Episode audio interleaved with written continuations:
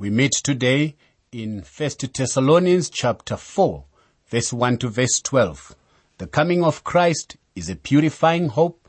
The coming of Christ is a comforting hope. Firstly, how are believers to walk? How should believers walk? This section teaches how the believers are to walk down here in light of the coming of Christ. It is bound up in a little word, walk, which we find in the first verse of this chapter and verse 12. This is the practical aspect of the hope of the coming of Christ. We like to look forward to the day when we shall be caught up to meet with the Lord in the air. But my friend, in the meantime, our feet are still down here on the ground and we need to do some walking. We are to walk in a way that will please the Lord. Finally, brethren, we urge and exhort you in the Lord Jesus that you should abound more and more, just as you received from us how you ought to walk and to please God. 1 Thessalonians 4 verse 1. This verse begins with the phrase finally then, and that phrase marks a transition to the final section of the epistle where practical matters of Christian living are given more attention here. What is supposed to happen then finally, that you should abound more and more, just as you received from us how you ought to walk and to please God. We should keep improving. We should grow in the grace and in the knowledge of God. The walk of the believer is very important here. It is emphasized in many portions of scripture and it is the emphasis here. A believer cannot do as he pleases. He does as Christ pleases. For you know what commandments we gave you through the Lord Jesus Christ. 1 Thessalonians 4 verse 2. Now in regard to their walk, we will find Paul giving some commandments. The commandments are very clear. You will remember that the Lord Jesus also gave commandments. Some of these commandments are new commandments. Now let me say this very carefully. The Ten Commandments have no part in a sinner's salvation nor are they standard for Christian conduct. The purpose of the Ten Commandments is to take us by the hand as a pedagogue who would take a little child by the hand to bring that child to the teacher. Now the commandments act the same way to bring us to the cross and say to us, little fellow, you need a savior. You need a redeemer.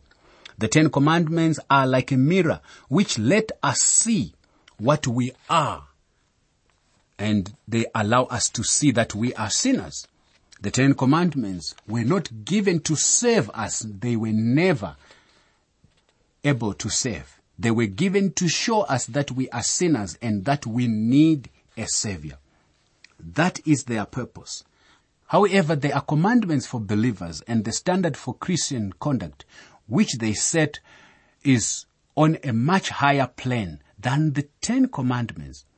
That set is actually higher. In chapter 5, we will find 22 commandments for believers are given there. Uh, the question that naturally arises is, if man could not keep the Ten Commandments, how can he keep higher commandments? More commandments? Well, the Bible makes it very clear that man was not able to keep the Ten Commandments. The nation Israel transgressed these commandments as Simon Peter confessed.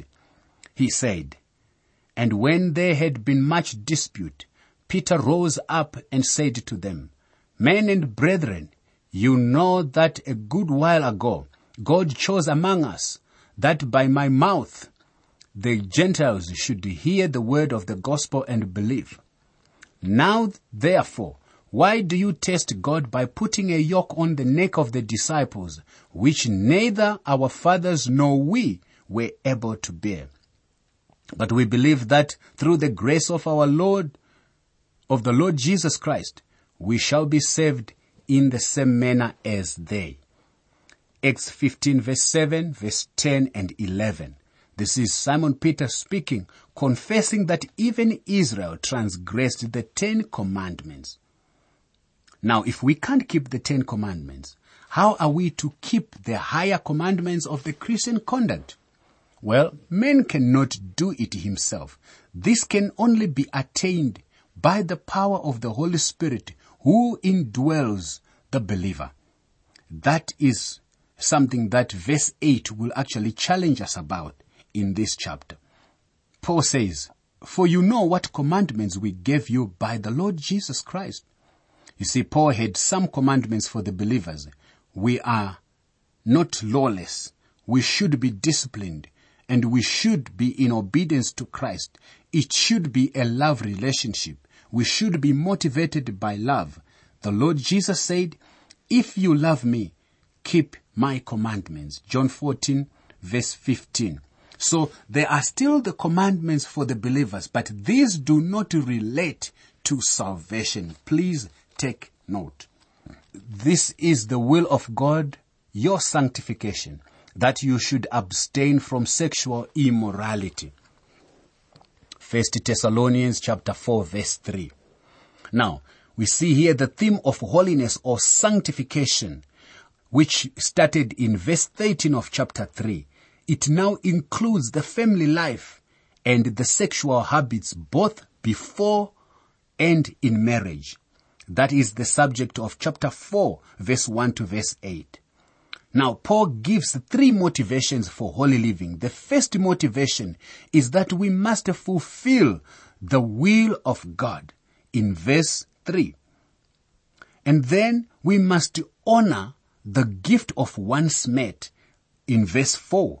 And then avoiding sin against another brother is the subject of verse 6. In Thessalonica, it was well known that there was a variety of sexual appetites, if you like. Believers who came from this background could experience problems. Sexual immorality here translates a Greek word which speaks about a broad spectrum of sexual indulgences, both illicit and unnatural. The term could also include practices such as premarital sex, extramarital sex, homosexuality, lesbianism, sodomy, incest, and bestiality. God's plan of one man and one woman united for a lifetime in marriage has never changed. Any deviation from this pattern, excluding the gift of celibacy, actually constitutes sin. And so he says God's will for your life is sanctification and you abstain from sexual immorality.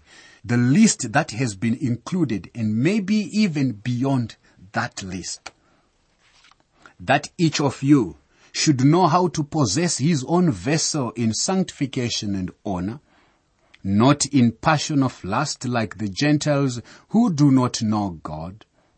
1 Thessalonians 4 verse 4 to verse 5. Now all around these Thessalonian believers were the pagans who combined sex and religion. Sex was a religion among the Greeks.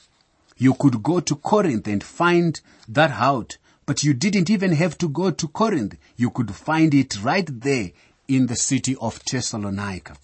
Now Paul says that sanctification should extend to the sphere of sex and marriage as indicated in Paul's exhortation concerning the believer's conduct in marriage. This text suggests three admonitions to safeguard the purity of sex within the marital relationship and to ensure the believer's sanctification. The command is there, abstain from sexual immorality. That is the first step. Secondly, the encouragement is to possess one's own vessel in verse 4. And finally, then the warning to avoiding defrauding a brother in verse 6. Let's pay a little attention to some of the words here. There is the word vessel. That word vessel may actually mean body, suggesting that the believer's body is to be controlled. That is, it must be set apart to holiness and to be honored. Or it may also refer to the believer's wife. The word possess may also be rendered take, procure, provide, win, acquire. The word passion of lust is an exceedingly strong expression emphasizing the strength of unbridled desire. The evil of defrauding a man by corrupting his wife or alienating her affections and fidelity from her husband is concerned here. Regardless of one's interpretation of words within the passage, the general sense is clearly stated here. It is clear and obviously understood as a call to sanctification and a command for abstention from sex except within the purity of marriage. Now we live in a society that has just cheapened the sanctity of marriage, even the sanctity of sex. It is talked about as it's something that is dirty because of sin. And God is wanting this gift that he has given to mankind to be held in honor. And the epistle to the Hebrews affirms that truth as well. That no one should take advantage of and defraud his brother in this manner, because the Lord is the avenger of all such, as we also forewarned you and testified. First Thessalonians 4 verse 6, that no one should take advantage and defraud his brother in this matter. Now, you should be honest if you are going to be a child of God. And you should make sure that you are not doing things that are causing others even to sin or defrauding them. That point has been emphasized. For God did not call us to uncleanness, but in holiness. First Thessalonians chapter 4 verse 7. You see, a child of God cannot continue in sin, for we were never called to uncleanness. We were called in holiness. The prodigal son may get in the pig pen for a time, but he won't live in the pig pen forever. Therefore, he who rejects this does not reject man, but God who has also given us his Holy Spirit. First Thessalonians chapter 4 verse 8. Now, another subject that has been brought up here is very clear. A child of God is indwelt by the Holy Spirit. He cannot continue to live in sin because the Holy Spirit is the Holy Spirit. The time will come when the child of God will long for holiness in his own life. And again, we can never be able to abstain and avoid the way of the world and avoid sin in our own strength. God has given us the Holy Spirit so that we can overcome. The Holy Spirit is the only means by which we can live for God. We see in Paul's Galatian epistle that the child of God is not to indulge in the sins of the flesh. Instead, there should be the manifestation of the fruit of the Spirit in the life. In Romans chapter 8 verse 3, Paul makes it very clear. For what the law could not do. Why? Is the law wrong? No, no, no. The law is not wrong. The Ten Commandments are not wrong. The problem is with men, not with the law. Man cannot attain the level of the Ten Commandments, nor can he live by the commandments in the New Testament. It is only the Holy Spirit within the believer who has been given to enable him to live a life for God. God has given the Holy Spirit to every believer. He is not something to be sought after a person is saved. Once you are saved, you have the Holy Spirit. The moment a sinner trusts in Christ Jesus, that person is indwelt by the Spirit of God. In Acts chapter 19, we find that when Paul arrived in Ephesus, he found people who were professing to be Christians, but he saw that they were not indwelt by the Holy Spirit of God. He asked them whether they had received the Holy Spirit when they were saved. They told him they had never heard about such things. They had heard only of John the Baptist's baptism. So Paul preached the gospel to them and then they were saved and they received the Holy Spirit. My friend, you receive the Holy Spirit only when you are converted and come to Christ. At that point, the child of God receives and is baptized with the Holy Spirit and is placed into the body of believers to function in that body. A person may have many feelings of the Spirit after that. And I think we need a constant feeling of the Holy Spirit. It is only the indwelling of the Holy Spirit that enables us to lead holy lives. But the constant infilling of the Spirit of God is needed. When you have gone on a big run, you get tired. You need the infilling. When you drive your car, you run out of gas in the sense that you have gone low. You then top it up. But concerning brotherly love, you have no need that I should write to you, for you yourselves are taught by God to love one another. First Thessalonians chapter 4 verse 9. Well, love is the subject and the statement that he makes. That statement is rather amazing. A believer must have love for the brethren. It is a supernatural love that is taught by God. The fruit of the Spirit is love.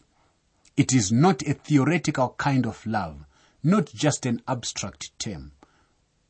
We have mentioned before that it cannot be just love in the abstract, but it must be love on the concrete, in the concrete. Such love can only be produced in the hearts of believers by the Holy Spirit. And indeed, you do so toward all the brethren who are in all Macedonia. But we urge you, brethren, that you increase more and more. First Thessalonians 4 verse 10. These Thessalonians did love the brethren, but evidently their love had not reached the, uh, the summum bonum of life, if you like. They weren't perfected in their love and there was still room for improvement. And so he says, we wish that you increase more and more. There are going to be some personality conflicts among the saints it may be better for such people not to be together too much, nor to put arms around each other and walk together. That doesn't mean we should hate them. We can still love them as the children of God. Now, the real test of our love for the brethren, if you want to put the blue litmus paper down in your own life to test it and find out whether or not you are a genuine believer, this is the place to put it down. Do you love the brethren? The apostle John even uh, accused people who claim to love God when they hate their brothers. For he says, how can you say you love God whom you have never seen when you cannot love your brother whom you see? That you also aspire to lead a quiet life, to mind your own business, and to work with your own hands as we commanded you, that you may walk properly towards those who are outside and that you may lack nothing. First Thessalonians chapter 4 verse 11 and verse 12. These two verses are very interesting verses because they are actually charging us to aspire to be somewhere, to lead a quiet life, and even a controversial statement to mind your own business, to work with your own hands. But it is moving towards a goal that you may properly walk towards those who are outside and that you may lack nothing. The word aspire to lead a quiet life is an unusual expression in Greek. Aspire is a Greek translation which literally means to love honor. Consequently, the combined word evolved to a meaning of to be industrious. The word quiet uh, for leading a quiet life is a Greek translation which implies a restful or quiet life. Hence, the intent of the statement is that a believer should exhibit industry in living a quiet life, one free from contention with others and one ready to act in the sharing of life's essentials among the believers. This results in an impeccable testimony to God's own people. Isn't that amazing? My Christian friend, please note that all the dealings with unbelievers are to be scrupulously honest. God judges us if we do not walk honestly. You can have copies of the notes and outlines used for these Living Word for Africa programs so you can follow them as you listen. For your copies, please write to the Living Word for Africa, PO Box 4232, Kempton Park 1620, South Africa. Please say which book of the Bible you want them for and be sure to include your name and contact information. Let me give you that address again. It's the Living Word for Africa, PO Box 4232, Kempton Park 1620, South Africa.